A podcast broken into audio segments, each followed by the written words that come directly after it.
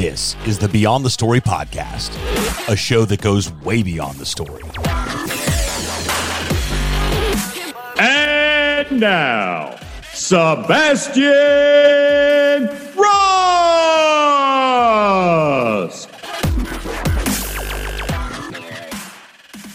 Claude Silver, welcome to the show. So good to see you. Amazing to be here. Thank you, sir. The power of LinkedIn. I know. It's pretty amazing, actually. That is a killer community, I have to say. It really is. What in the world did we do 15 years ago? I guess we picked up the phone or maybe email was around 15 years ago. I mean, bare, I mean, barely. I think we picked up the phone and you know had a threw a hail mary to be like, "Can I meet Sebastian Rusk?" And now it's the the gatekeeper has been eliminated for for, for, the for the most part on here. So uh, you and I were just chatting before the interview. Um, I remember Gary Vee telling stories a decade ago about every company eventually really caring about their culture, and there will be a a person that has a position at the C level uh, to be able to just care about the community. And here we are.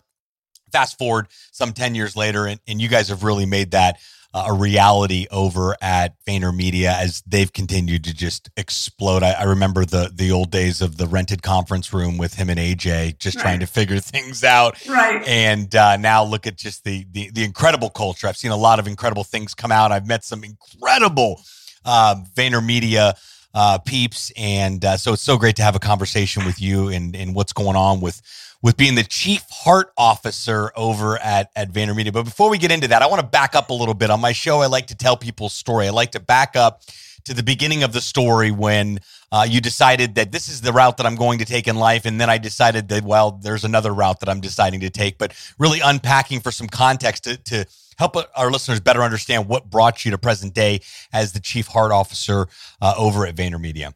Okay, cool. Well, uh, buckle up. Um, I I was a, um, pretty pretty poor student. I was on the ten year plan and graduated college when I was 28. I took some time off. I, you know, my brother likes to tell me that he's always like, "So, how many colleges did you go to?" I went to a lot, and I always knew that.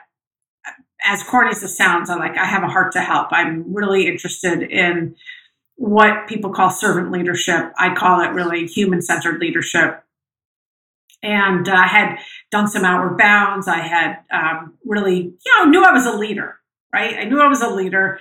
And I knew that I would find my way through life because I'm a people person.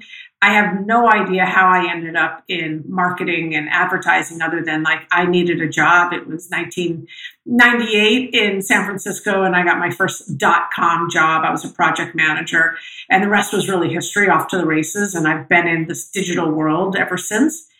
Um, and I had a really, really successful and wonderful career as a strategist working on brands you and I buy at CVS every single day and uh, and really working globally and kind of just put my head down and did what was in front of me because again I either didn't want to get found out that like I had no clue what I was doing. I was like a psychology girl.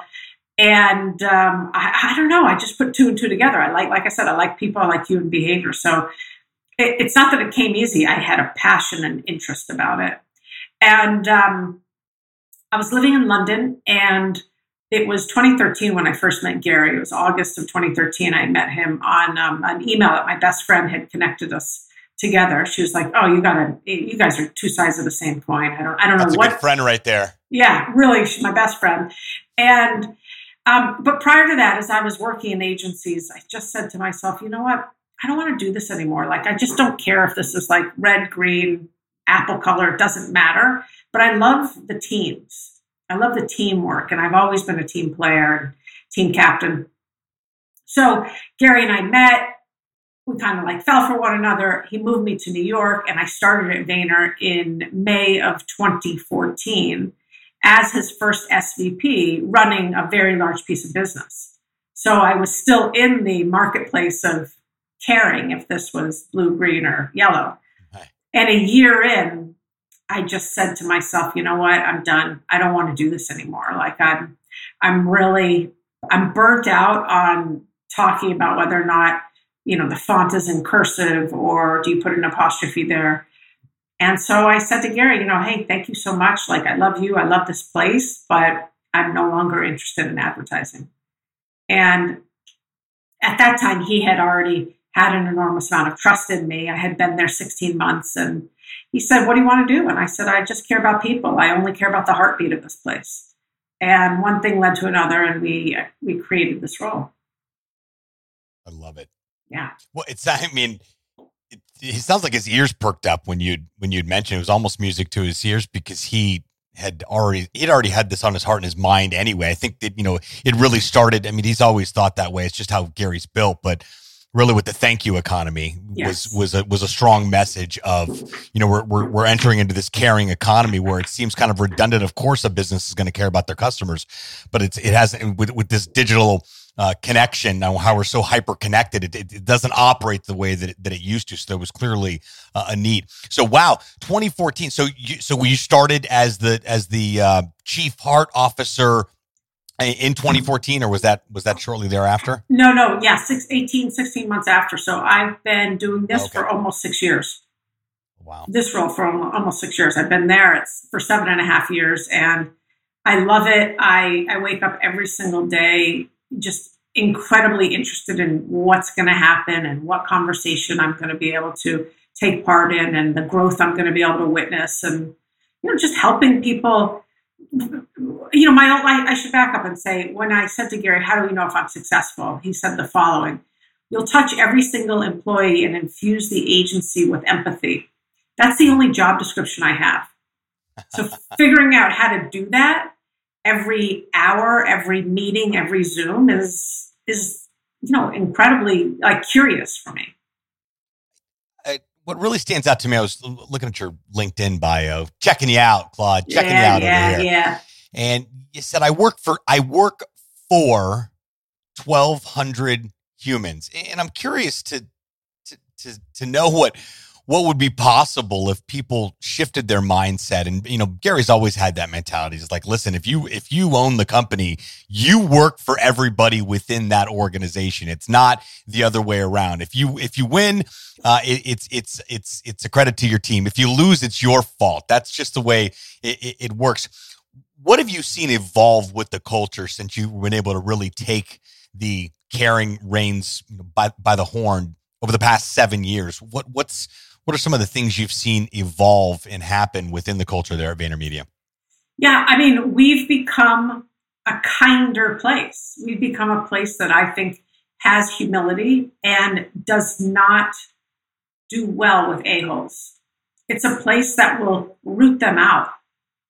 Yeah. Because because it's a kind place, it's a collaborative place, it's a place where you know people come together to to find right together and to make make things matter in the world to the con- consumers. Where there is someone that is cynical or where there is that pocket of negativity it becomes so loud because it's not anywhere else. Right. and people will say whoa gosh those two people are crusty. Like i don't know but I don't know what's going on with them, but we should check them out, you know? And so that's what I found is that it's become self regulating, which is really awesome. And that's also what happens when you give people autonomy. You give people enormous amounts of runway to create their own world. And seeing people come together under the mascot of kindness and empathy and being the bigger person is the juice. That's what jazzes me every single day. So I don't I don't need to go knock on 1200 doors every day every day, nor can I. But I can scratch and sniff around 50 and have some really fruitful conversations and you know look for data, find patterns and make changes where needed. I love it. Who thinks of this stuff? Gary does. Dang yeah. it. Claude yeah. does. Yeah. Well, I, I got to think that it's it has the culture, you know, working from the inside out has had to, and Vayner's had a tremendous amount of success. Uh, really, since its inception, Gary really hit the ground running. You know, with his strong desire to to want to disrupt the agency world as we know it, and I think he's just he's done a damn good job of it. Uh, and and you know that through the culture of of the of the demand of people trying to get in the door over there, and knowing that Vayner is truly one of the hottest agency spots uh, in town to be at. And now that it's grown, now worldwide and, and, and, and nationwide too. Yeah. Um, that's got to be a direct reflection of what you guys have done here with the culture. Oh yeah, I, I really, I mean, I believe that you create a place where people know that they will be loved. And you can define loved any which way you want, but the essence is you will be taken care of. We will put you first. And who doesn't want that? Yeah. Who really doesn't want that? Because there's an incredible ripple effect, a domino effect. You can't, again, as I just said, you can't get away with being a bully here because this is a place where we want the best for you. We believe that you put people first, you put them in positions of strength to succeed, and the rest happens. And you become successful because of that, because of the people and a lot not you know not everybody sticks around forever. I know some i know some vayner lifers and i know some some that have had a season uh, mm-hmm. over at vayner but you guys really you know if somebody wants to move on you guys wrap your arms around them and and and really encourage that process. And and it's been my understanding from some past stories that you know the door is always open and there's always it was always an encourage listen if you don't want to be here anymore and there's another opportunity that showed up how can i help get you there? And i I think as we continue to um, embrace the, the the the world of of of making sure every you know it, it, every business brand and the world in general is is more and more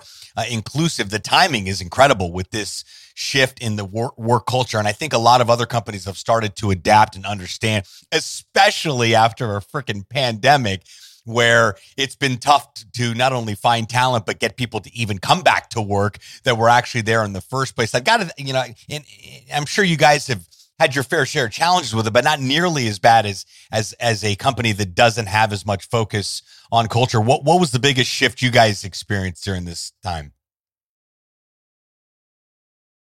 Did you hit mute? Are you muted? There we go. Can you hear me? Oh, how okay. weird. Um, like Claude, Claude, are you there? I'm here. I'm here.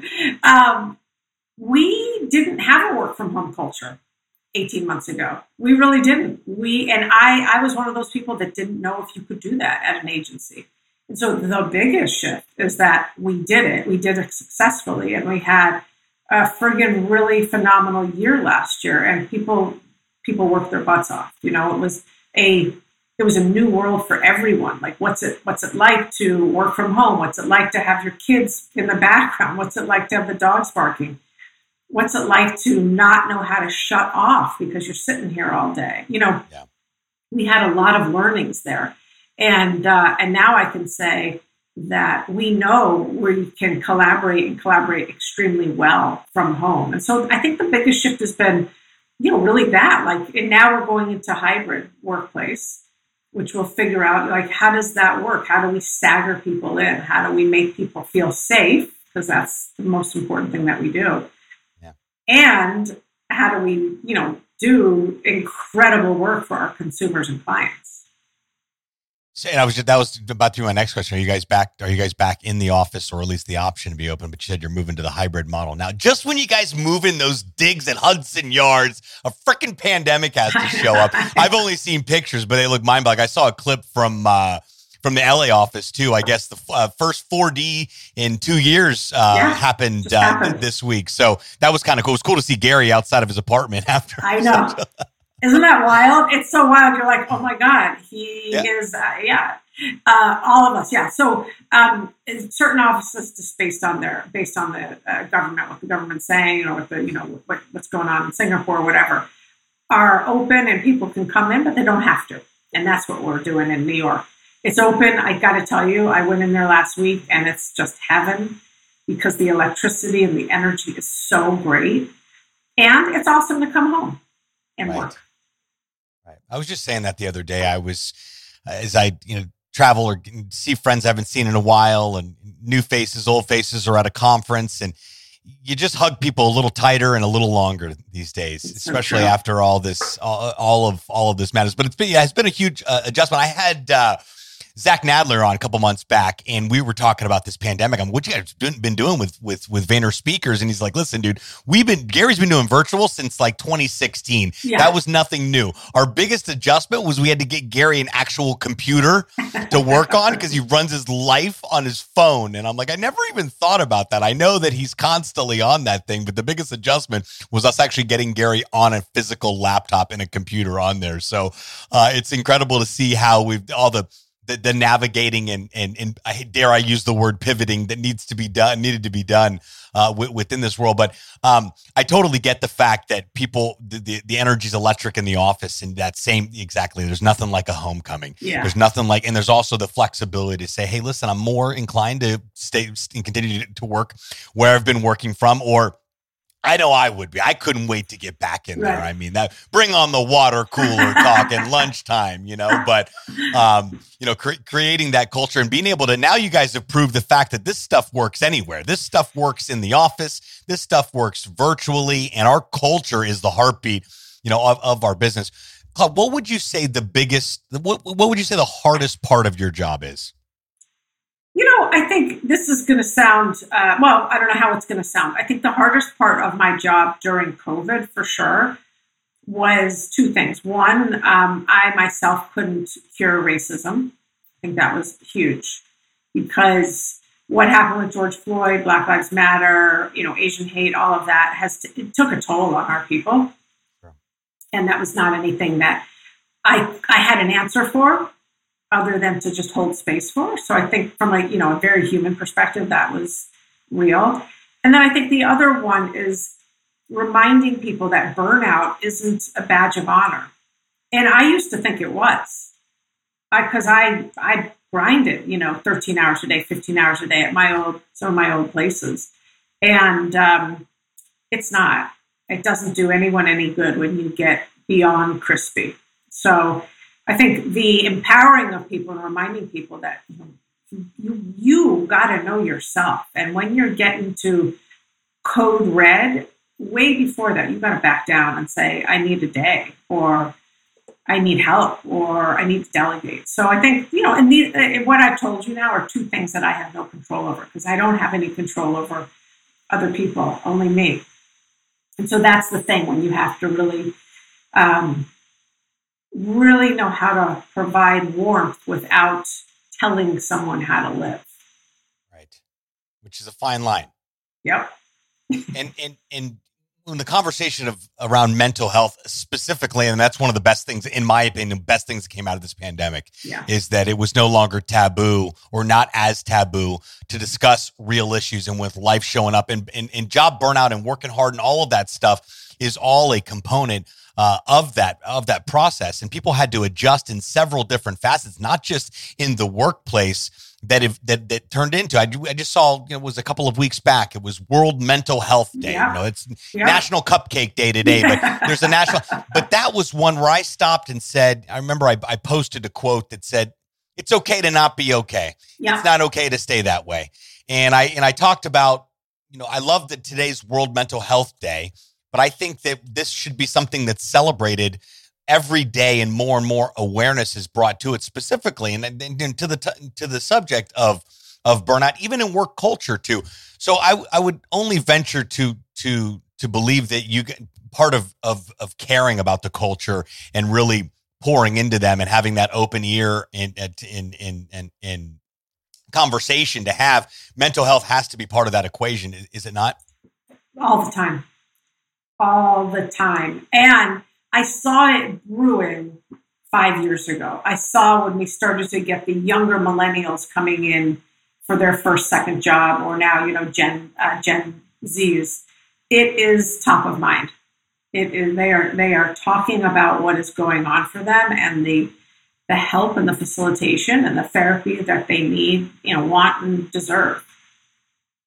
I think a lot of that corporate wellness is becoming a thing. I told I've been doing a lot of breath work over the past mm-hmm. couple of years, and I tell my breath work practitioner, I'm like, you there there's going to be a huge space for this um, for in in in in the workplace because yeah. being able to you know go in. She's like, oh, I've done a few times. We've gone in and done like mini breath work sessions over lunch. And of course, yoga or something like bringing massage chairs in or something is, has become a, a little more common on there. But as far as the traditional ways of being able to pour into your culture, um, things like that, I really look forward to, to being becoming less, I mean, becoming more and more of the conversation. I guess is a, a unique way of of saying it. So uh, I, have really enjoyed this conversation and being able to finally connect with you, Claude. You. I've heard incredible things about what you're doing here. I, I, I, completely commend you on the work that you're doing and uh, working from the depths of your heart. And I think that's really what what life is all about. You go home every day or stop working every day and you wake up every day and I'm and you say, you know what, I'm I'm on the path that I want to be on because I'm doing work that matters because um, I don't know about you, but I want to leave people different. I want them